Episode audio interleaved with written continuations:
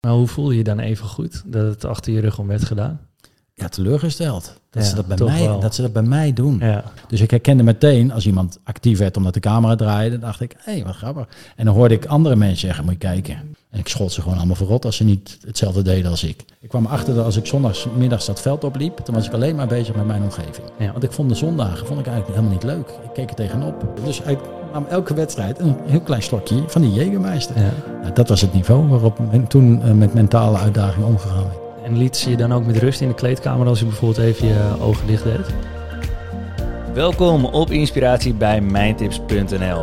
Mijn naam is Jan Dekker en vandaag gaan we op inspiratie bij oud-profvoetballer Jan van Halst. Jan heeft meegedaan met Expeditie Robinson en vertelt hoe zijn mindset hem hielp te overleven. Verder heeft hij zich van rotte appel bij FC Twente tot iemand met een positieve mindset bij Ajax ontwikkeld. Blijf dus vooral luisteren en like, deel of abonneer. Zo inspireren we nog meer.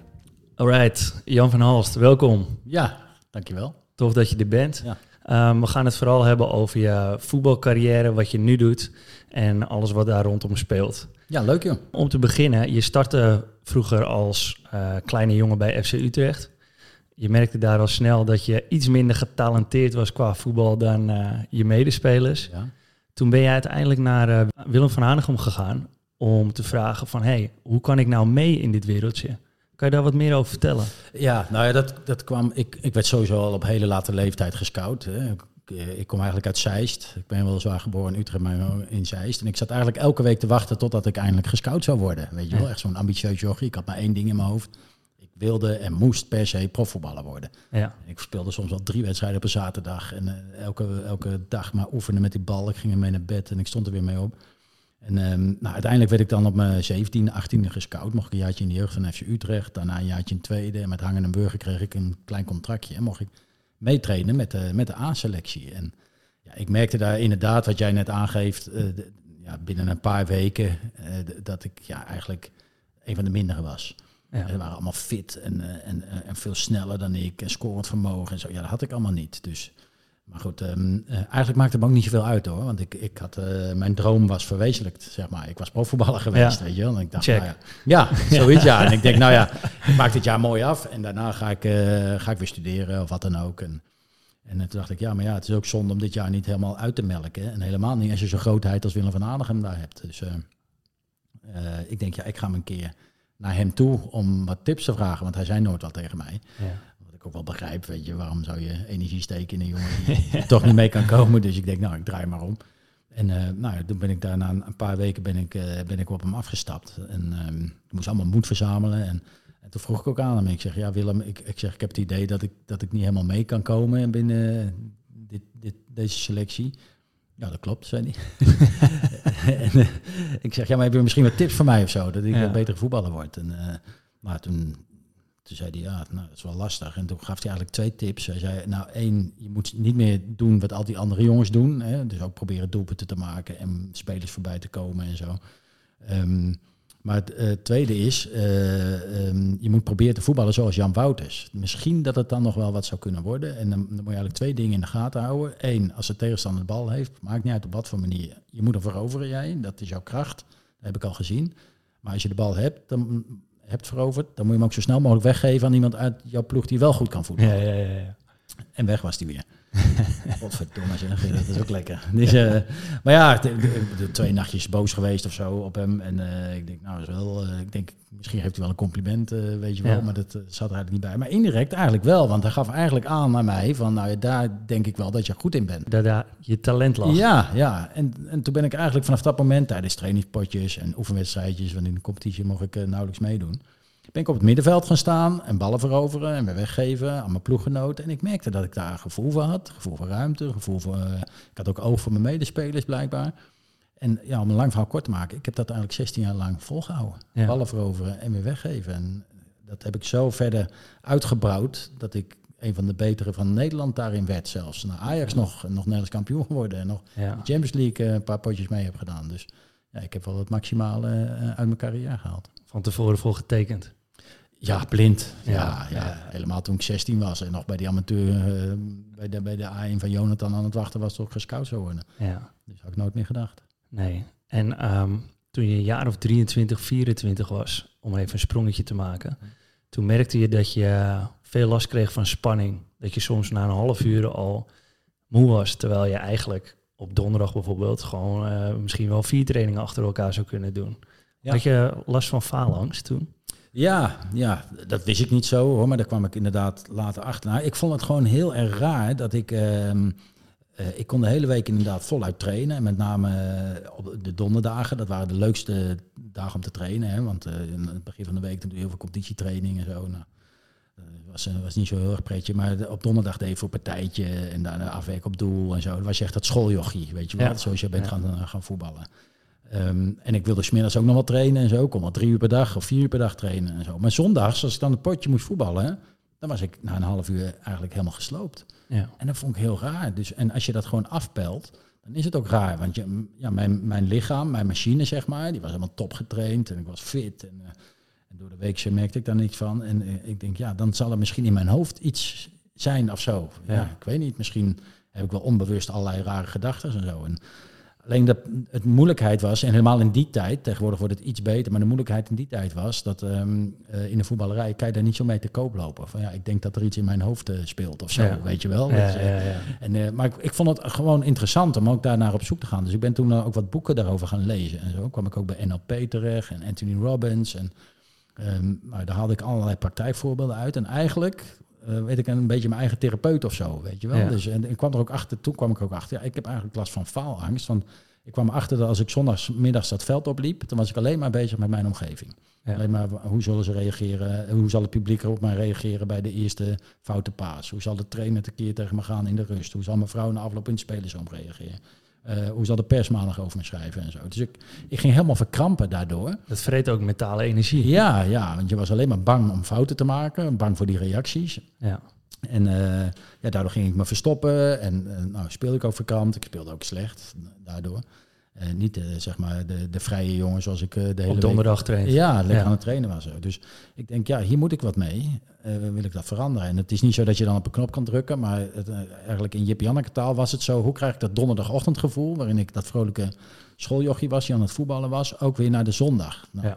En daar heb je allerlei visualisatieoefeningen voor... om dat te visualiseren. Dus Dat dan- klinkt vaak gewichtig voor mensen, hè? visualisatie. ja, nee, maar dat, ja, en voor mij ook. Als er Ja. iemand is hè, die al dat softe gelul en zo, en, Ja. dat, en, en, en mediteren en allemaal onzin, vind ik het. Ja. Vond ik het. Ja. Ja, ja, ja.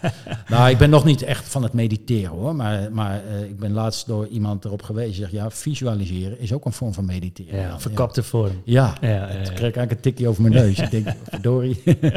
maar goed, eh, eh, nee, want dan lag ik dus... want hoe deed ik dat dan in de praktijk? Want ja, ik, ik, schaamde me ook weer een klein beetje of zo. Maar dan ging ik in een, in een eh, zeg maar, eh, een uur voor de wedstrijd... ging ik in een apart kamertje liggen in het stadion. Ja. Donker. En dan eh, deed ik mijn ogen dicht. En dan ging ik die training van donderdagmorgen nog een keer naspelen. Waarbij ik drie keer had gescoord. En heen en weer ging. En elke bal goed speelde. En, en vol energie. En de energie die voelde ik gewoon in mijn lichaam stromen. En die energie die nam ik dan mee naar die wedstrijd die een uur later gaande was. En in het begin lu- lukte dat zeg maar een helft. En, en, Ja. en na een paar weken een uur. En, en, en, en na een week of zes, zeven. En dat vond ik vrij snel resultaat. Ja, had ik het helemaal niet meer door, die, die omgeving. Was ik, gewoon, was ik gewoon anderhalf uur en ik kon daarna nog wel door. En hoe lang eh, lag je dan in het kamertje? Ja, in het begin duurde dat wat langer, een kwartier of zo. Maar ehm, eh, ik deed later, deed ik het gewoon, dan ging ik niet in de kamer zitten, maar gewoon in de kleedkamer. Deed ik even Ja. mijn ogen dicht. Ja. Ik hoorde wel geroesmoes om me heen, want al die spelers Ja. zijn zich aan het klaarmaken. En, eh, en zelfs later deed ik mijn ogen niet eens meer dicht. Dan had ik gewoon eventjes het korte filmpje van die, die donderdagtraining naar, naar boven. Ja. Begon ik al te lachen. En dacht Ja. oh ja. ja, maar eigenlijk is het ook, weet je. Je, je laat je leiden door al die poespas om je heen. In zo'n stadion en camera's en het publiek gaat tekeer. Maar onderaan de streep is het gewoon, een, je bent aan het voetballen op een veldje met 22 vriendjes. Ja. die anderen die hebben een Ajax-shirt aan. En ik had dan in die tijd een Twente-shirt aan. Maar ja, eh, weet je, gewoon plezier hebben. Ja. Dat is heel lastig hoor. Want je wordt toch meegesleurd door je omgeving Ja. en door, door, door bepaalde druk en zo. Maar het lukte mij gewoon om eh, zeg maar hetzelfde gevoel op donderdagochtend, maar ook in een kuip van 60.000 man, waarin ze mij alleen maar aan het uitschelden waren. En maakte me allemaal niet meer uit. Maakte me niks meer uit. Ja, dat is toch knap, want in het, de conservatieve voetbalwereld is het toch een beetje een macho-wereld. Ja. Eh, is het niet gebeurd dat er dan bijvoorbeeld iemand even binnenkwam terwijl je dat in het kamertje aan het visualiseren was? Ja, ja, met enige regelmaat. En ook wel eens van, eh, hey, die van Hals, eh, moet je, moet je kijken, gaat wel goed met hem, weet Ja. je wel. Want ja, ik lag er in een kamertje. Ja, En ik, ik, ik had altijd best wel praatjes vooraf in de kleedkamer. Ik werd een beetje druk, ook een Ja. vorm van spanning trouwens. Hè. ja. Dus ehm, En hoe ging je daarmee om? Ik reageerde er niet op. Want ik had me echt voor, dit was echt mijn projectje. En ik dacht van ja, als ik hier niet mee aan de slag ga, dan, eh, dan, dan eh, kom ik geen stap verder. Maar het belangrijkste ook, ik zou het eh, plezier in voetballen gaan verliezen. Ja. Want ik vond de zondagen vond ik eigenlijk helemaal niet leuk. Ik keek er tegenop. Ik Ja. dacht, ja, dan, weet je, die, die spanning en dan kan maar een half uur volhouden. Ik vond er niks meer aan. Nee. En liet ze je dan ook met rust in de kleedkamer als je bijvoorbeeld even je ogen dicht deed? Ja, ze, sommigen vroegen wel eh, daarna van wat was je aan het doen? Was je niet lekker geworden? Of Ah, ja. Eh, zei nee, nee, ik, ik, ik moest mij even ontspannen, want ik heb een beetje last daarvan en zo. Dat was zo'n groot contrast. Want ja, ik was altijd degene, de kale Ja. kop, eh, stoer, eh, Ja. je, grote mond ook nog in die tijd. En, eh, dus dat, ja, dat riep wel eh, vraagtekens op, ja. Ja. Maar, maar daardoor misschien ook wel weer dat, dat ze ook wel weer, eh, ze ging ook wel weer vragen van, eh, wat is dat dan joh? Oh, daar heb ik ook. Oh, daar heb ik ook last van. Dus je merkt dat er veel meer onder zit in die, al, die- al die macho collega's van mij eh, toen de tijd, dan, eh, dan je op het eerste oog zo zou denken. En is het daarom ook juist belangrijk dat bijvoorbeeld profvoetballers daar open over zijn in de media? Ja, 100 procent. 100 En dat zie je wel iets meer terugkomen. hè. En de, de mental coaching eh, komt ook veel meer in de, in de sport in de breedste zin van het woord. Maar in, in het voetbal kan dat nog veel meer, denk ik. Ehm, in, in, en op, op divers niveau, ook bij eh, hele jonge spelers, die in, in één keer doorbreken en een contractje krijgen. Ja. En dan heb ik het niet over, ehm, eh, ja, eigenlijk ook wel. Ik wou zeggen over hele kleine clubjes. Maar als je kijkt bij de grotere clubs, in één keer heb je een hoop geld. En in één keer sta je in de belangstelling. En in Ja. één keer wordt er dingen ook van jou verwacht. In plaats van daarvoor, ehm, ja, kom jij eraan als een talent. Ja. Word je omarmd. Maar als jij de dikke contract tekent, zijn de verwachtingen totaal anders.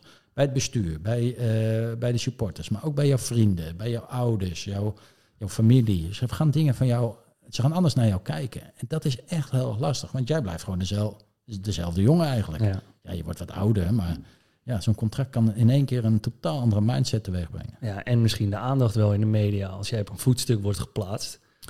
Ook, maar de andere kant kan ook, hè? Dat Ja. ze zeggen, ja, we verwachten heel wat van hem. Moet je kijken, hij bakt er helemaal niks van. Miskoop, foute keuze van de club geweest. eh. Nou, die gaan we niet lang eh, zien op het in betaalde voetbal. Dat soort teksten over jezelf lezen.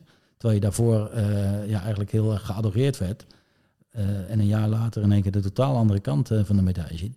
Dat Ja. is ook lastig hoor, om daarmee om te gaan. En hoe zou jij bijvoorbeeld zo'n aanstormend talent begeleiden?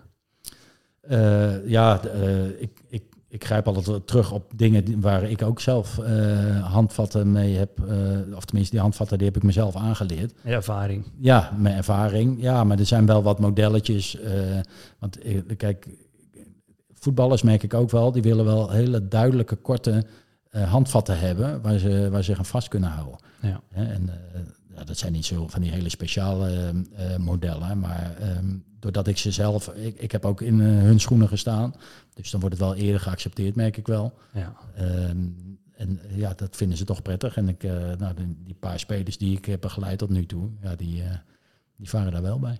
Hey, ehm, om even terug te komen op je label die jij hebt, die jij hebt opgeplakt gekregen. Je was natuurlijk nou ja, nog steeds kaal, Ja. onverzettelijk, stoer. Eh, je bent zelf ook analist geweest. Toen eh, ja, heb je waarschijnlijk zelf ook wat labeltjes weten te plakken. Nu is het zo dat die omgeving we niet kunnen veranderen. Hè, want die media die bestaat nu eenmaal, er wordt een mening gevormd. Maar hoe kunnen mensen zich inwendig dan wel gaan veranderen? Nou, allereerst, eh, ik denk het belangrijkste is ehm, eh, bewustwording. Bewustwording dat jouw omgeving jou beïnvloedt. Daar had ik het meeste, dat vond ik het zwaarste. Mijn gemoedstoestand werd beïnvloed door mijn omgeving. Eh, en ik, op een gegeven moment ging ik me daar zo in, in verdiepen, dat ik, zelfs als ik een dag afpeilde, dat ik dacht, hé, hey, vanmorgen had ik helemaal geen energie. En vanmiddag heel veel energie. Wat is er nou gebeurd eigenlijk? Ja. En dat, dat, dat, dat hing soms maar om een compliment of een, eh, een, een leuk appje wat ik kreeg, daar waar ik energie van kreeg. Ik denk, Ja. Dus ik ben afhankelijk van zo'n appje of van zo'n compliment. Beetje endorfine. Ja, net of dat inderdaad zo'n knopje daarboven eh, eh, aanging. Maar dat wil ik eigenlijk niet. Ik wil, Nee, ik wil zelf aan die knopjes kunnen draaien. Ja. En ehm, het is niet zo dat ik, dat, dat ik nou zover ben. En ik denk ook niet dat, dat mensen zover kunnen komen. Dat je altijd maar aan je eigen knopje kan draaien van endorfine. Dat je altijd gelukkig bent. Maar ik wil ook niet van het ene uiterste in het andere uiterste meer eh, terechtkomen. En, dat, en dat, dat, dat, die stabiliteit die heb ik al ondertussen wel eh, gekregen, gelukkig. Want eh, ja, als ik ergens een hekel aan heb, is dat mijn omgeving mijn gemoedstoestand bepaalt. Ja. En dat is, dat is ook weer gevaarlijk. Hè? Want op een gegeven moment ging mijn vrouw, ik ging op een gegeven moment een beetje buitensluiten. hè. Ging mijn vrouw ook zeggen, joh, ik hoop dat je mij af en toe nog wel toe, toelaat. Want ik ging het zo ver, dus alles eh, wat in mijn omgeving gebeurde, ging ik zo analyseren. denk ik, hé, hey, beïnvloedt mij dat? Beïnvloedt mij dat? Weet je wel? Dus, Dat je een beetje doorslaat. ja, ja, ja, ja. Nou ja, kijk, eh, je zei net ook al van spelers op een voetstuk geplaatst worden. Maar je- ik heb daar bijvoorbeeld ook last van gehad. Dan speelde ik een heel goed seizoen en kreeg over complimenten en zo. Ik ging een beetje in mezelf geloven. Ja. Dus ik ging ook eh, vinden bijvoorbeeld dat mijn, mijn gedrag, hè, ik was heel erg professioneel en zo, dat iedereen hetzelfde gedrag moest hebben. Want ja, ik kreeg complimenten en Ja. ik werd ook gewaardeerd en zo. Wat nergens op slaat natuurlijk. Ik kan niet zomaar mijn collega's ook zo maken zoals ik ben. Dat Nee. slaat nergens op. Dus ik had geen respect meer voor hun karaktertrekken. En ik schold ze gewoon allemaal verrot als ze niet hetzelfde deden als ik. Ja. Dat belachelijk natuurlijk. Dus ook daarin, weet je wel, een bepaalde stabiliteit. Ga, ga jezelf nou ook niet overschatten. ja, want zelf ben je ook bijvoorbeeld eh, ja, wel eens een rotte appel genoemd in de selectie. Dat je contract bijna niet werd verlengd. Ja. Toen ging je je gedrag aanpassen. Hoe heb je dat precies gedaan? Nou ja, eh, ik, mijn contract werd maar eh, op een gegeven moment niet meer verlengd. Gelukkig was het in de tijd dat, dat ook nog de club nog wel een contract aan moest bieden. Dat was, zo was de CEO toen. Dus ik kreeg nog hetzelfde contractje tegen hetzelfde eh, lage salaris. Terwijl ik een fantastisch seizoen achter de rug had. Maar ik was wel de rotte appel in de ploeg. Ik was echt alleen maar naar mezelf aan het kijken. En dat is binnen het team altijd, altijd dodelijk. Dus, ehm, en toen dacht ik, ja, als ik nou eh, na- dat gesprek met die trainer, en die gaf mij dat ook aan, van ja, je, je kaffert iedereen maar uit en zo. En je bent echt een rot- rotappel in de ploeg. En ik denk, als ik jou weghaal, dan gaat de rest veel beter presteren. Ik denk, ja, dat had ik eigenlijk dat hele jaar niet gehoord. Hè, want ik had al van iedereen complimenten gekregen. En de pers was positief. En eh, het speler van het jaar gekozen, notabene. Ik denk, ja, dat, dat moet ik om gaan draaien. Dus ik, ben, ik heb toen twee dingen veranderd. Ik ben eh, sowieso mijn taalgebruik wat aan gaan passen. Ik werd ook vader toen, dus werd ik wel echt wat tijd. Maar eh, het belangrijkste, ik ben in plaats van reactief, ben ik proactief gaan coachen. Er is niks dodelijker natuurlijk als je in een team bezig bent. En er is altijd één mannetje die als er een fout wordt gemaakt, Je zit er bovenop. Ja, maar die je na afloop steeds wijst op die fout. Ja. Dat- oh, Dat is één keer eh, nog te accepteren. De tweede keer wordt het vervelend. En de derde keer wordt zo'n patroon. Dat je denkt, joh, rot op. Ja, is gewoon irritant. Ja, is ook irritant. En dat is natuurlijk niet alleen in de, in de, in de, in de, in de sport zo, maar dat is ook eh, op de werkvloer zo. Als Ja. altijd iemand jou achteraf wijst op jouw fout.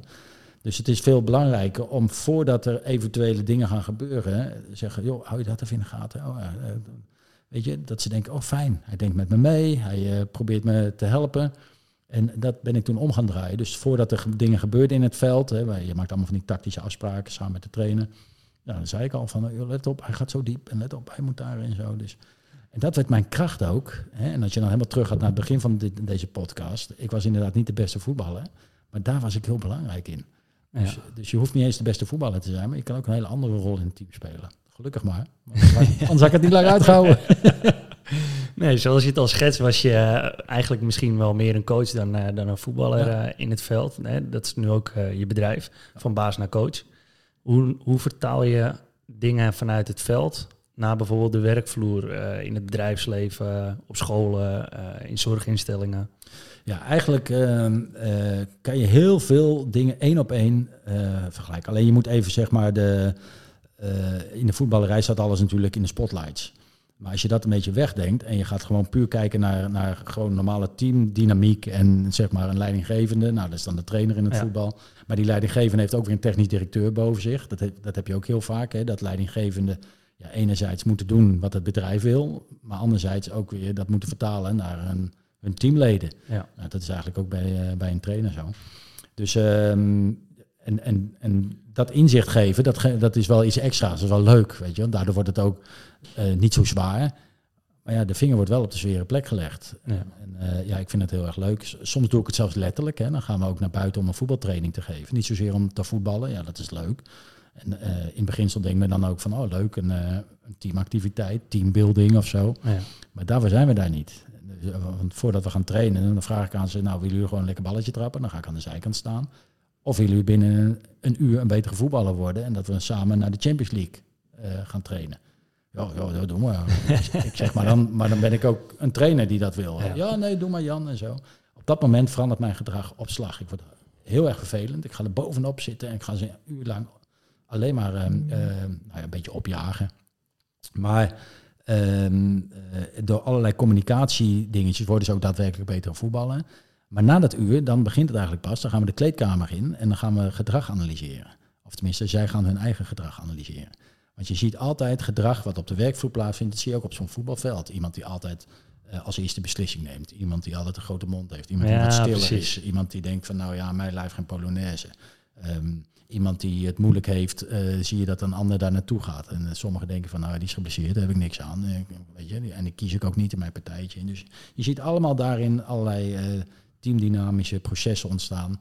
Ja, en dan wordt de koppeling gemaakt met- met de werkvloer. En dan, eh, ja, dan kan het soms best wel emotioneel worden ook nog. Oké. En zijn er ook parallellen vanuit de kleedkamer? Ja, ehm, ook, ook. Kijk, ehm, eh, in de kleedkamer, daar, daar, daar wordt natuurlijk... Eigenlijk zou je het een beetje kunnen vergelijken met het, met het koffiezetapparaat... waar heel veel dingen worden besproken en eh, eh, eh, groepjesvorming. Groepjesvorming is bijvoorbeeld ook zo'n ding waar heel negatief tegen aangekeken wordt.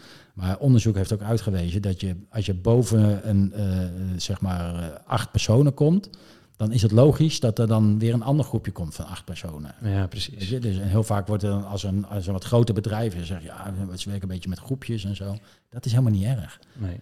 Groepjesvorming hoeft helemaal niet erg te zijn. Als de algemene delen, maar, maar natuurlijk wel een beetje in, eh, in, in lijn ligt. Maar Ja. dat hoeft niet altijd slecht te zijn. Stel nou dat je bijvoorbeeld binnen een groep iemand hebt die totaal niet tegen kritiek, of we noemen het tegenwoordig eh, feedback, eh, kan. Ja. Hoe ga je daarmee om?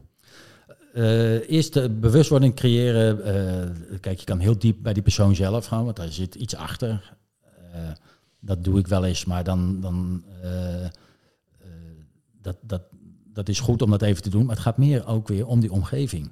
Ja. Want vaak hebben, weet hij dat helemaal niet. En eh, ja, zoals zij feedback geven naar iedereen, zo moet dat dan ook naar die persoon toe. Ja. Maar het gaat er juist om dat jij doorkrijgt van, nou ja, die Jan, die is net even wat anders. Die moeten we net op even op een andere manier ehm, aanspreken. Als je tenminste, en, en dat, dat, daar sta ik heel erg voor in mijn trainingen, het algemene resultaat eh, voorop stelt. Er moet altijd een doel zijn waar je naartoe werkt. Er is altijd een doel. En dat hoeft niet altijd financieel te zijn, maar dat kan ook sociaal-maatschappelijk zijn. Of, of nou ja, een, een bepaalde ontwikkeling doormaken. Maar je werkt altijd naar een doel toe. En eh, daar kan ik nooit zo goed tegen als ik vraag van, nou, wat is jullie doel eigenlijk? Ja. Ja, weet ik niet. En, en soms, eh, ik geef ook wel eens een masterclass en dan, eh, dan zitten zij en zeg ik, nou, wat is jullie doel vanmiddag? Ja, zeggen ze, ja, ja, ja, een beetje hier zitten. En ik zeg, zijn jullie niet hierheen gereden van, nou, ik wil dat en dat en dat. Sowieso weten, hè, want daar ben ik benieu- benieuwd naar, want daar heb ik in mijn werk ook mee te maken, of binnen mijn team, of binnen mijn voetbalclub. Of, eh, nee, eigenlijk niet. En is het erg als het bijvoorbeeld jouw doel, of ik noem het maar een stip aan de horizon, als die verandert? Halverwege? Ja. Nee, nee. Als er maar een doel blijft. Ja, precies. Ja. sommige mensen denken dat, hè, van eh, dat is mijn stip aan de horizon. Ja.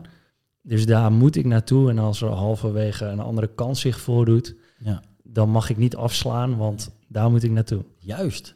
En die reis, die, die vind ik, eh, want ik heb het vroeger ook gehad hoor. Dan had ik maar één- en dat ging zo frustreren, want ik zag dat, dat ik dat niet kon bereiken. Ja, Maar als je soms een afslagje neemt. Oh, oh, oh. Ja, ik ben een beetje actief met mijn handen. Jan. dat Sorry. is goed. Ja. Ik ga zo schoppen trouwens. Ik voel het al. Ja. Nee, maar de- de, eh, als je juist een afslagje maakt eh, om, om, om een ander doel te bereiken, waar, waar het uitzicht beter op is. Goud is dat. Goud is dat. Ja. En wat was jouw doel dan, waar, waarin je een andere afslag hebt genomen?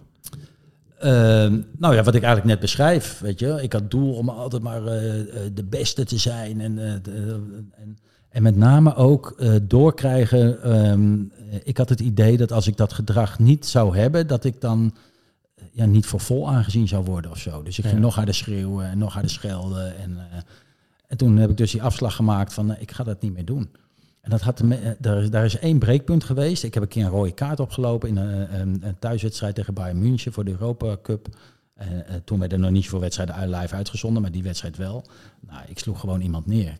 I- was een Duitse speler en die had iets gedaan bij mijn maatje in het veld. En toen had ik ook nog heel erg in mijn hoofd van als aan mijn collega komen, nou, dan los ik het wel voor hem Ja, op. Want ja. we zijn een team. En, Ja. Maar ik deed dat zo dom. Er was geen bal in de buurt. Ik sloeg zo die kerel neer. Waar de scheidsrechter naast stond. Dus die trok zijn rode kaart. Die keek me aan van, ben je gek geworden? en, en, en dat was wel het breekpunt. Dat ik denk, ja, ehm, als ik zo doorga, dan, dan heb ik gewoon eh, per, per jaar tien gele kaarten en twee rode kaarten. Maar het belangrijkste nog, ik was eigenlijk helemaal niet zo.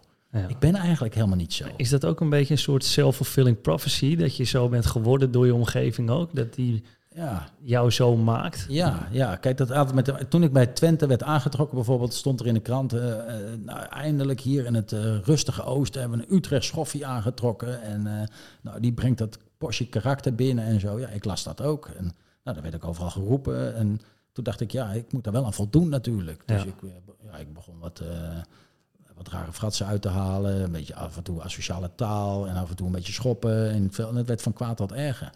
En mijn moeder heeft in die tijd ook wel eens gezegd: Ik herken je helemaal niet meer, man. Hoe je op dat veld bent. Je bent ik weet dat jij een heel lief jongetje bent. Maar Ja. ja, het moet wel, mam. Als ik ook wil overleven, dan moet ik wel. En uh, wend er maar van staan, want het wordt alleen maar erger. Ze keek soms hoofdschuddend naar me. Dat ze denkt: Ja, ik ken je helemaal niet. En ze had gelijk. En hoe ging dat thuis eh, met je vrouw? eh bespuugde je er wel eens? Ja, nee, nee, nee. nee, maar daar was contrast ook groot. En, en, eh, maar goed, zij, eh, ja, zij, ik, ik vertelde haar wel eens en zij ging dat ook geloven. Van, ja, dat moet, hè, profvoetballen en uh, Ja. ze gaat naar de wereld. En, uh, nou, ja. Maar dat hoeft helemaal niet. Nee. Het is wel een harde wereld. Tenminste, topsport is hard in die zin. Als er geen, niet gewonnen wordt, ja, dan, uh, dan, dan, dan heb je een, een, een uitdaging. Maar de manier waarop ik dat invulde, ja, dat was zwaar overdreven. En, en de, en de leukste winst was trouwens ook nog, toen ik dat daarmee stopte, met schoppen en spugen en, uh, en schelden en zo. Ik werd alleen maar een betere voetballer.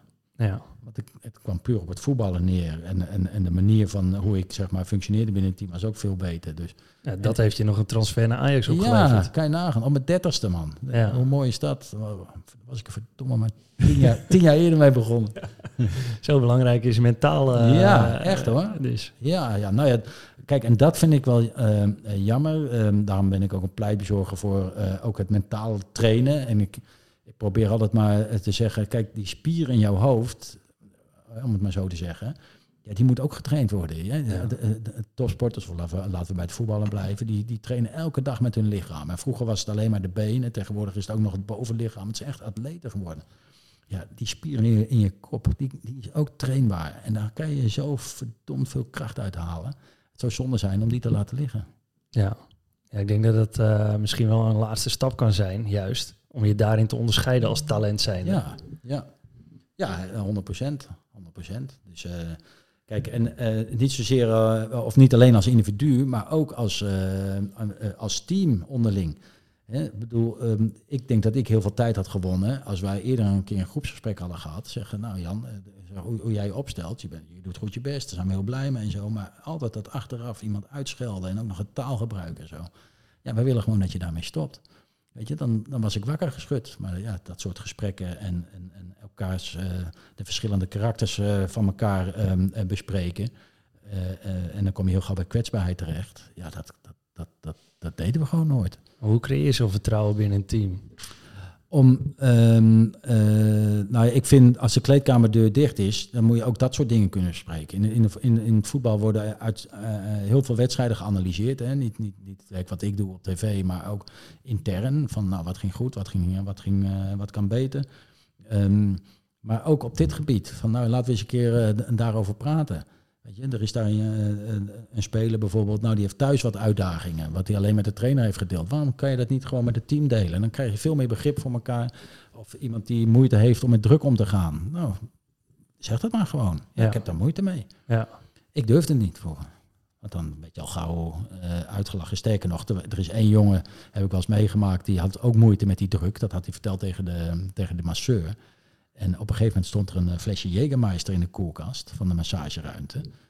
En kwam ik erachter dat die masseur had gezegd, ik heb wel wat voor om Ah, ja. druk om te gaan. En dan kreeg hij een glaasje Jägermeister vlak voor de wedstrijd. En hij speelde ook een keer een goede wedstrijd onder die Jägermeister.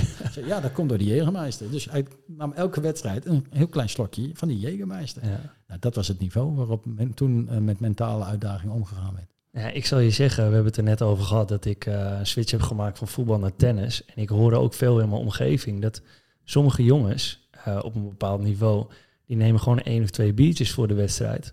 Anders kunnen ze die druk niet aan. Nee, ja. Dat is toch ongelooflijk. En dan speel jij, eh, ja, daar ga ik vanuit hoor, speel je geen, eh, geen proftennis. Precies. Nee. Dus, dus dan gaan ze voor een plezier een balletje slaan. En ja, misschien komen ze dan wat verder in een toernooi, waardoor Ja, de mensen staan te kijken. Of, Inderdaad. ja. En dan moeten ze dus twee biertjes drinken om Ja. wat van die druk los te laten. Ja, dat is zonde. En dat gebeurt dus op elk niveau. Ja, ja, ja, inderdaad. inderdaad. En in het voetbal is het toch een beetje eh, nou, iets moeilijker misschien om, eh, om vertrouwen te creëren binnen een team. Omdat je eigenlijk toch allemaal je eigen BV'tje bent. Mhm. Want stel dat iemand zich heel kwetsbaar gaat opstellen. Zal een trainer dan niet misschien zeggen van... Nou ja, als jij zo'n slechte eh, mentale huishouding hebt... dan hoef ik je ook niet meer op te stellen. Nee, inderdaad, dat is de angst natuurlijk. Nou, daarom moet dat weggehaald worden. Want kijk, als je zeg maar op een schaal van 0 tot 100 eh, heb je een, kan je een speler helemaal eh, afpellen. Nou ja, eh, tot, eh, nou laten we pakken een beetje 80% is het zeg maar eh, technisch, tactisch, lichamelijk en zo. Maar die 20%, ik denk dat het nog wel meer is, maar laten we het maar zo in kaart brengen. Ja, dat is het mentale. Als je dat niet voor elkaar hebt, dan groei je nooit naar die 100% toe. Ja. Nooit. Dus Als je die 100 al bereikt. als je die 100 Ja, al bereikt. precies. Ja, ja, daarom. Daarom. Dus eh, ja, het is, dat is echt, echt eh, doodzonde. En ik, ik merk wel vooruitgang bij de trainers ook hoor. Dat, eh, en, en er is tegenwoordig zo'n hele staf omheen natuurlijk. En, eh, maar het is nog steeds het sluitpost, eh, de sluitpost van de begroting. Ja. ja, want daar zijn vaak de assistenttrainers dan voor... om even een eh, Ja. schouder om iemand heen te slaan. Ja, maar is geen professional. Nee. Is geen professional. Nee. Die, die jou echt handvatten kan geven. En dan wordt er vaak iemand doorverwezen. En hoe zou jij dat eh, aanraden dan binnen de voetbalwereld? Dat het op een soort van luchtige manier toch besproken kan worden. Ja, nou dat vooral. Kijk, je zou eigenlijk iemand vast in je staf moeten hebben die alleen maar kijkt naar ehm, groepsprocessen. ehm, want je kan het aan de buitenkant heel gauw al zien, hè, dat mensen eh, niet lekker in een vel zitten. Of, eh, of, of wel hè, heel vrolijk zijn, maar of genegeerd worden en zo. En, en eh, met name de combinatie tussen dat team en de, en de, en de leidinggevende, of eh, het elftal en de trainer. Soms ehm, merk je ook aan een trainer dat hij bijvoorbeeld een bepaalde voorkeuren heeft en dat hij een speler links laat liggen, zonder dat hij dat doorheeft. Maar als je het aan de buitenkant en dat bespreekbaar maken, dat vind ik het allerbelangrijkste. Op, een- gewoon op een gewoon analytische manier, op een leuke manier ook. Je kan het ook met een knipoog doen. Hè? Eh, volgens mij ben je, ben je Henkie een beetje... je hebt al een week niks tegen hem gezegd. Heb je dat wel door? God, nee, nee. Nou Dat ja. is, dus dan wordt de, trainer wordt geholpen en, en Henkie in dit geval eh, ook. Ja, en, en nog breder het hele team natuurlijk. En hoe zorg je dan als trainer voor een beter leiderschap daarin? Ja, eh, waar het, waar het hier om gaat is om eh, durf jij je kwetsbaar op te stellen en zo iemand rond jouw elftal Ja, te precies. laten cirkelen. En, Ja. ja. dan kom je al bij een punt dat is in eh, ehm, niet zozeer dat ze dat zelf niet willen, maar eh, eh, een, een overweging heb ik het gevoel hoor. Ik weet bijna wel zeker dat eh, om dat niet te doen is met name als dat bekend wordt, dan ben je als trainer wordt er nog steeds tegen aangekeken, sta je ook zwak. Ja. Terwijl, Ter- terwijl jij bijvoorbeeld Ronald Koeman wel eens hebt gezien aan het begin van zijn carrière en een beetje, nou ja, tot nu, die is juist aan het delegeren. Ja, ja, ja dat is eh, echt ongelooflijk. En, en, en ook die is zijn stap verder uit gaan breiden. Dat heeft enerzijds met budget te maken, maar anderzijds ook dat hij heeft geleerd van ja, als ik heel druk in, in de materie eh, duik, dus ook pionnen neer gaat zetten en, en alles van A tot Z wil, wil doen, dan verlies ik het overzicht.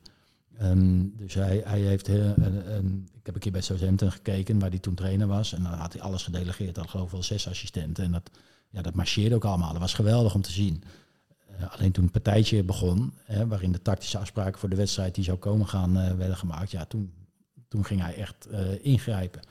Maar die had ook iemand om zich heen lopen om, om te kijken naar het mentale. Hoe, hoe ehm, eh, zit iedereen in zijn vel? En eh, ehm, vooral spelers bijvoorbeeld die terugkomen van een blessure. Nou, die hebben het echt moeilijk hoor. Want als je terugkomt van een blessure, dan ben je enerzijds... Jouw lichaam is fit aan het worden, maar je merkt weer van... Oeh, ik moet weer aanhaken, ik moet weer mijn plekje verdienen in de groep. Hoe wordt er door de concurrenten mee omgegaan en zo, dat soort zaken. Dus, eh, het is echt leuk om dat af en toe bespreekbaar te maken. Van joh, hebben jullie dat wat door? Hebben jullie door dat hij het moeilijk heeft? Hebben jullie door dat hij... eh, eh, hoe komt het dat hij in die flow zit en zo? Om dat bespreekbaar te maken met elkaar. Ja, want stel nou dat bijvoorbeeld dat iemand een, een penalty zou missen of, nou ja, als een kijker, luisteraar misschien een ander sportmoment ergens iets, iets fout doet, dan nou ja, zit je misschien minder in je vel, blijft het in je koppie malen. Ja. Wat zou jij dan als advies geven? Ehm, nou ja, eh, eh, dat, dat blijft lastig hoor. Het is niet zo dat je op een knopje kan drukken en zeggen van eh, zo, die penalty die je hebt gemist, daar denk je nooit meer aan terug. Nee, Ja. natuurlijk denk je daar aan terug. Het is alleen, het is heel erg belangrijk om uiteindelijk wel jouw uiteindelijke doel voor ogen te hebben, wat met ups en downs gaan. Maar ook inzichtelijk krijgen, wie zorgen ervoor dat jij daar last van hebt? Ja. Er zijn altijd. Kijk, jij, jij weet zelf wel dat je bal hebt gemist en je hebt je, ehm, je standbeen verkeerd neergezet of weet ik veel. Of, Ja. Maar ehm, heel vaak laat je toch beïnvloeden weer door wat zullen mijn teamgenoten denken? Weet je wel? Oeh, wat zal de trainer over me denken? Hoe, daar heb je geen invloed op. Nee. En dat op een of andere manier langs je heen laten glijden, ja, daar heb je wel eh, modelletjes voor om dat in ieder geval eh, te helpen. Ja. En wat is bijvoorbeeld zo'n model? Nou, waar, waar ik zelf heel veel ehm, eh, baat bij heb gehad en wat ik ook veel eh, gebruik, zijn eh, de 5G's. En is dat gelijk met de coronavaccinatie in je lichaam gespoten? Nee, nee. nee nou, maar ja, het is wel op de manier zoals jij nou lacht. Zo heb ik het zelf ook eh, eh, gebruikt. Maar het is meer bewustwording van je gedachten. De 5G's die staan voor, ehm, de eerste G is de gebeurtenis, waar wij geen Ja. invloed op hebben. De tweede is de gedachte. De derde is ehm, ehm, het gevoel wat, je daarbij, eh, wat daarbij ontstaat in jouw, in, jouw, eh, in jouw kopie of in jouw lichaam. Ehm, de vierde is eh, gedrag. Jij, door jouw gevoel Hoe ga je ermee om? ga je een bepaald gedrag Ja. vertonen. En, het, en de laatste G is gevolg. Het heeft altijd gevolgen. Ja. En, en dat je bewust bent van die tweede G, die gedachte. ja. Wat gebeurt er? Jij mist die penalty en jouw gedachte is meteen, oh jee, ze zullen dit wel denken, ze zullen dat wel denken. Ja. En dat maalt me door je kopje heen. En nou, om die dan helemaal af te pellen. En dat, dat, dat gebeurt eigenlijk eh, nou wel 10.000 keer op een dag. Dat, eh, ik kijk naar buiten nu en de zon schijnt. Mijn gedachte is meteen, oh lekker, wordt toch nog Ja. beter weer. Terwijl het gewoon neutraal is. Het is gewoon neutraal. Precies. Ja, Ja. en, en, en dat kan ook andersom. Eh, Ik heb het wel eens geoefend ook toen ik van Twente naar Ajax, naar Amsterdam reed. Nou kwam ik altijd bij, daarbij eh, eh, bij Muiden in de file. Nou, in het begin dacht ik van, oh jee, ik heb ook al wat pech. Staat er weer een file. Ja. Eh, wat, heb ik, eh, wat een klote dag is het ook. En dan moet de dag nog beginnen. En... Of je kan een podcastje luisteren. Ja, nou ja nee, maar ik kwam echt zagrijnig op de club. Ja. En dan zei je, hé hey, Carlo, hoe is het? Ja. Klote man, klote file hier in het westen. En, eh, en mopperend en zo. Nou, waardoor het, maar het gevolg was toch dat ze toch even anders naar mij keken. En toen dacht ik, op, toen ik op een gegeven moment in, met die 5G's in aanraking kwam, ik denk, ik ga oefenen met de file. Ja. En ik moest zelf om lachen. Dan zag ik in de vette de file opdoemen en dacht ik, oh ja, de tweede G, Jan. Nou, En dan ga je dan bijna weer. Dan Oh, ga je leuk. bijna. Een, eh, een file. Ja. Ik ga kijken of, er, eh, of ik eh, lekkere wijven kan spotten. Ik, ik heb mazzel, want ik kan langer naar Edwin Evers luis- luisteren en zo. Ik ging heel erg met die tweede G. Ja. Ja, ik, ik moest om mezelf ook lachen. Ja. Maar doordat ik alleen al om mezelf moest lachen en ik werd er bewust van en zo. Ja, zat ik eigenlijk, dat ik dacht, ja, ik zei je nou toch. En onderaan de streep, het is maar een kwartiertje. Ja. Ik bedoel, je denkt soms dat je uren in de Ja, file staat, precies. maar het is maar een kwartiertje. Dus ik denk, eh, ja, waar heb ik het over? Maar door de, ik was toen ook met dat soort momenten bezig om die tweede G, om daar aan te... Echt je gedachten, je mindset, Ja, je ja. bewustwording. Ja. Ja, om daarmee aan, de- aan de slag te gaan. Bij zo'n stomme file, waar hebben we Ja. het over? maar ik denk dat daar wel echt eh, de key ligt voor heel veel mensen. En die dit ook horen. Dat je bewust moet worden van je gedachten en hoe je daarmee omgaat. Want in principe, ja, ik zei het net al, is alles neutraal. Alleen het is wat jij er voor label op plakt. Ja. Op Aruba, waar ik woonde, eh, als het regende, waren de mensen blij daar. Terwijl ik dacht, ja, fuck, het regent. Ja, daarvoor ben ik niet meer naar Ja, Aruba precies. Snap je? Ja, dus, ja. eh, en dat is eigenlijk met alles zo. En natuurlijk maakt eh, ja, verschil creëert betekenis, maar het is wel de betekenis die jij eraan geeft aan alles. Ja, ja. En zodra mensen dus iets meer bewust worden van, hé, hey, eh, wat denk ik nou eigenlijk? En Is het waar wat ik denk? Of kan ik het veranderen? Kan ik er iets positiefs van maken? Ik denk dat je dan een heel hoop lijden kunt verminderen. Heb jij, kan je een voorbeeld noemen waarbij jij op een dag eh, denkt van... hé, hey, dit laat ik niet gebeuren. Ik, eh, ik ga een ander labeltje opplakken. Nou, ik heb wel eens eh, eh, moeite gehad met eh, slapen. Dus dan was ik bijvoorbeeld heel erg moe eh, overdag. En dan, dan haatte ik het dat ik eh, negatieve gedachten had. Dat haatte ik echt, omdat ik juist bekend stond als positieve jongen. Dus dat vond ik super erg. Alleen later ben ik meer boeken gaan lezen, eh, van Jan Geurts bijvoorbeeld. Dat je meer een observator moet worden van je gedachten. Dus op de momenten dat ik bijvoorbeeld slecht sliep en ik werd wakker, eh, dan voelde ik me moe. En dan probeerde ik even naar mijn gedachten te kijken van, hey, hoe voel ik me nu? Oké, ik voel me moe. Oké, dat mag. Je mag die gedachten best even hebben. Alleen je weet dat die gedachte die duurt echt max vijf minuten of zo. Want daarna ben je weer met heel wat anders bezig. Hm. Dus die gedachte per definitie eh, eerst even een klein beetje toelaten. Want als je hem wegdrukt, Ja. ja, dan is het net een eh, stuiterbal die, die weer terugkomt. Maar als jij hem eh, ja, niet accepteert, ja, dan zorg je ook niet voor ja, een soort van verlossing. Dus leer afstand te nemen van je gedachten. Dus even ernaar kijken. En daarna denk je, nou ja, oké, eh, we gaan weer verder. Dus het zit in, ja, in hele kleine dingetjes. Ja, leuk, leuk. Ja.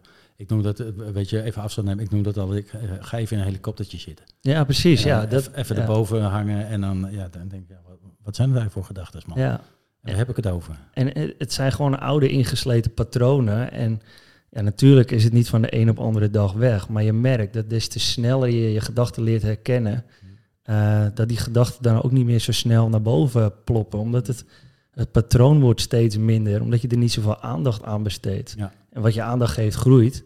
Eh, dus ja, als jij eh, binnen 10 seconden al weet van, nou ja, oké, deze gedachte klopt niet bijvoorbeeld, dan is dat anders als dat je er twee uur in blijft hangen. Bijvoorbeeld, ja, stel dat iemand je bijvoorbeeld geen appje stuurt. Jij stuurt van, hé, hey, zullen we morgenavond afspreken? Diegene app niet. Dan kan het in je hoofd gaan zitten. Ja, eh, diegene vindt mij niet interessant genoeg. Of je kan al gelijk na die gedachte denken, hey, klopt deze gedachte?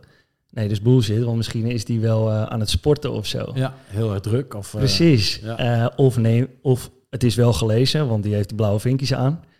En dan denk je van, ah, het is wel gelezen, waarom reageert hij niet? Ben ik niet interessant genoeg? Misschien wacht diegene juist wel even tot die een geschikt moment heeft om uitgebreid te antwoorden. ja, want dat verdien jij. Precies. Ja, ja, inderdaad. Ja. Dus het is net eh, hoe snel herken jij je gedachten en dat vormt eigenlijk je leidersweg. Want als jij gelijk denkt van, ah ja, oké, eh, boeien, eh, we zien het wel. Diegene heeft misschien even geen tijd of heeft later tijd. Of je blijft twee uur lang hangen. Oh, ben ik wel interessant genoeg? Ja. Ja, inderdaad. Nou ja, dat is een mooi voorbeeld met die, met die appjes ook. En dat is natuurlijk de tijd waarin we leven. Maar inderdaad, meteen weten, als je dan die blauwe vinkjes zit, dat je Ja. meteen in jouw gedachten eh, eh, pompt.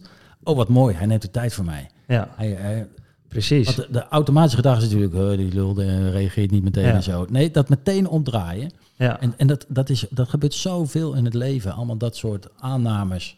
Heel vaak negatief ook. Hè? Ja. En ook ehm, eh, destructief voor jezelf heel Ja, vaak. absoluut. Eh, Dus eh, nee, ik, vind dat, ik vind dat machtig interessant. En ik ben er eigenlijk nog verder in gegaan. Want ik ben nou ook ehm, ik ben beïnvloedingspsychologie gaan, gaan studeren bij Hein Heijen. En wat ik, wat ik wel belangrijk vind, het moet wel op een luchtige manier gebracht worden. Dat, dat, dat spreekt mij persoonlijk gewoon heel erg aan. Nou, hij doet dat.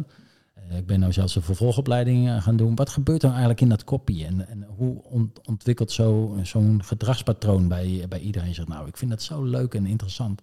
En, en, en het mooie vind ik ook nog, het is niet leeftijdsgebonden, weet je. Eh, je kan er, ja, ik had er veel eerder mee moeten beginnen. Maar ook als je ouder bent, dan ja, kan je daar nog enorme stappen in maken. ja.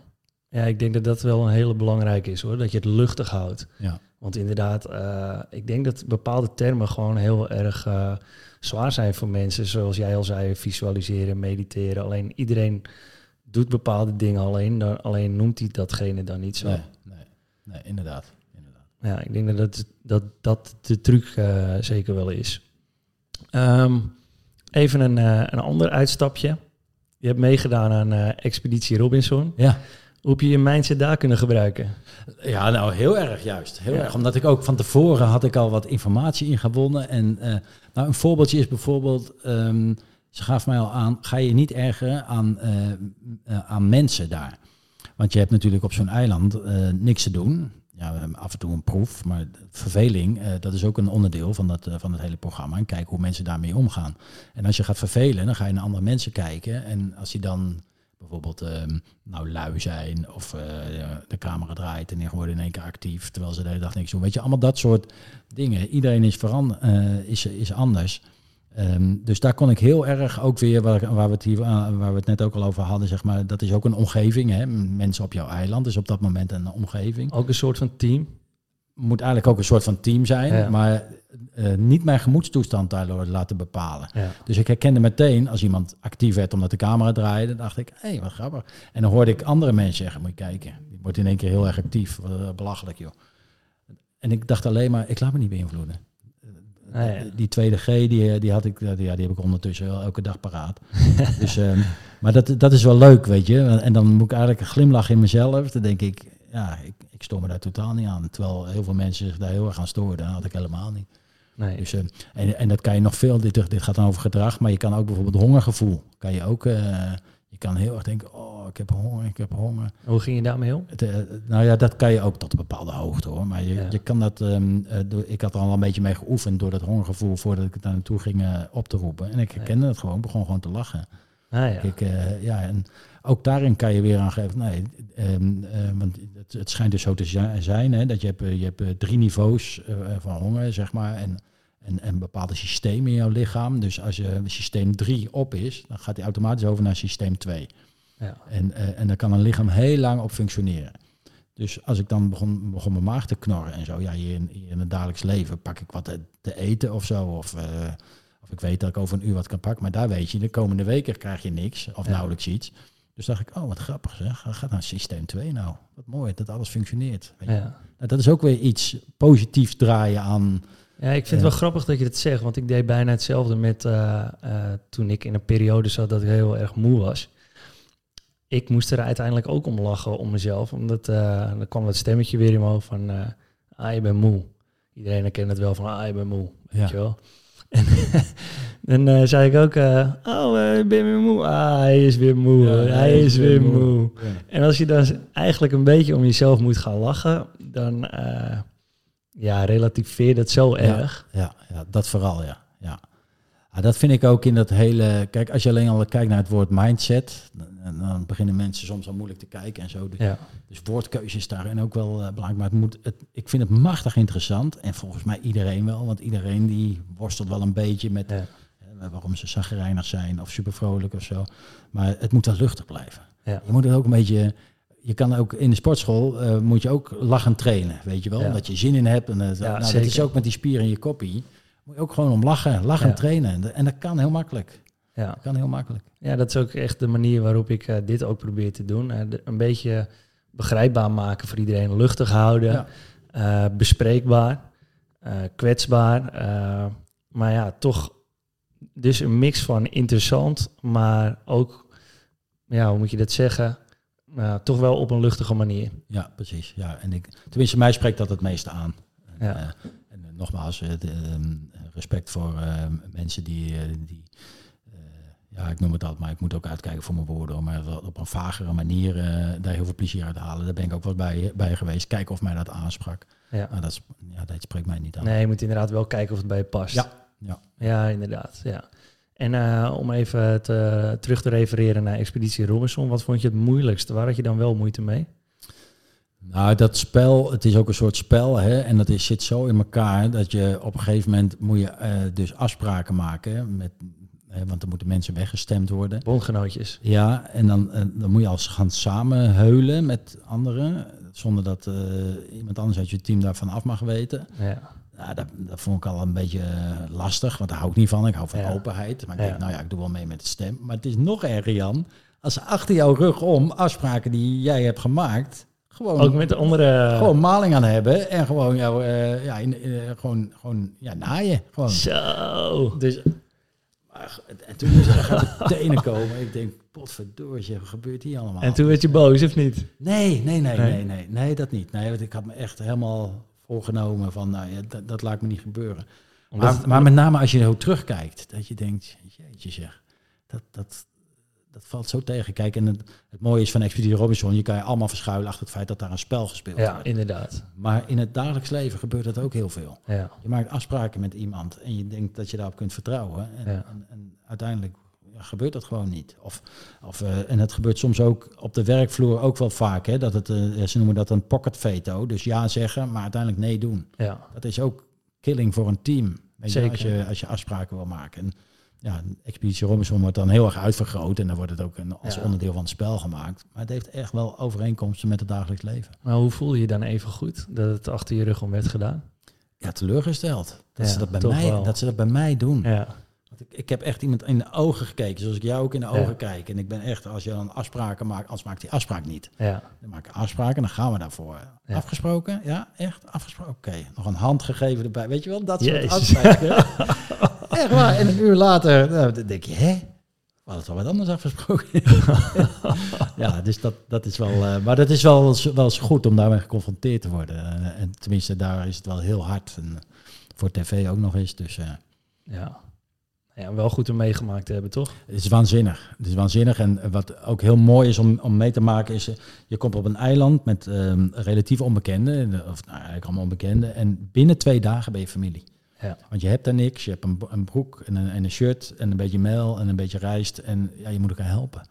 Ja. En je gaat elkaar door het vuur. Je helpt elkaar. Want ja, iedereen is vermoedelijk. Dus, en, je, en je deelt ook dingen. Je bent meteen kwetsbaar. En eh, je slaapt naast elkaar. Je staat op. eh, ja, dat, ik vond het heel mooie gewaarwording. Als je Nee, het hebt ik denk- over, eh, over, over, over teams samensmeden. Ja, dat, dat, je zou eigenlijk allemaal even naar een expeditie moeten gaan. Ja, ik denk dat je ook wel eh, hele mooie open gesprekken kunt hebben als je daar zo'n lange tijd zit. Ja, ja.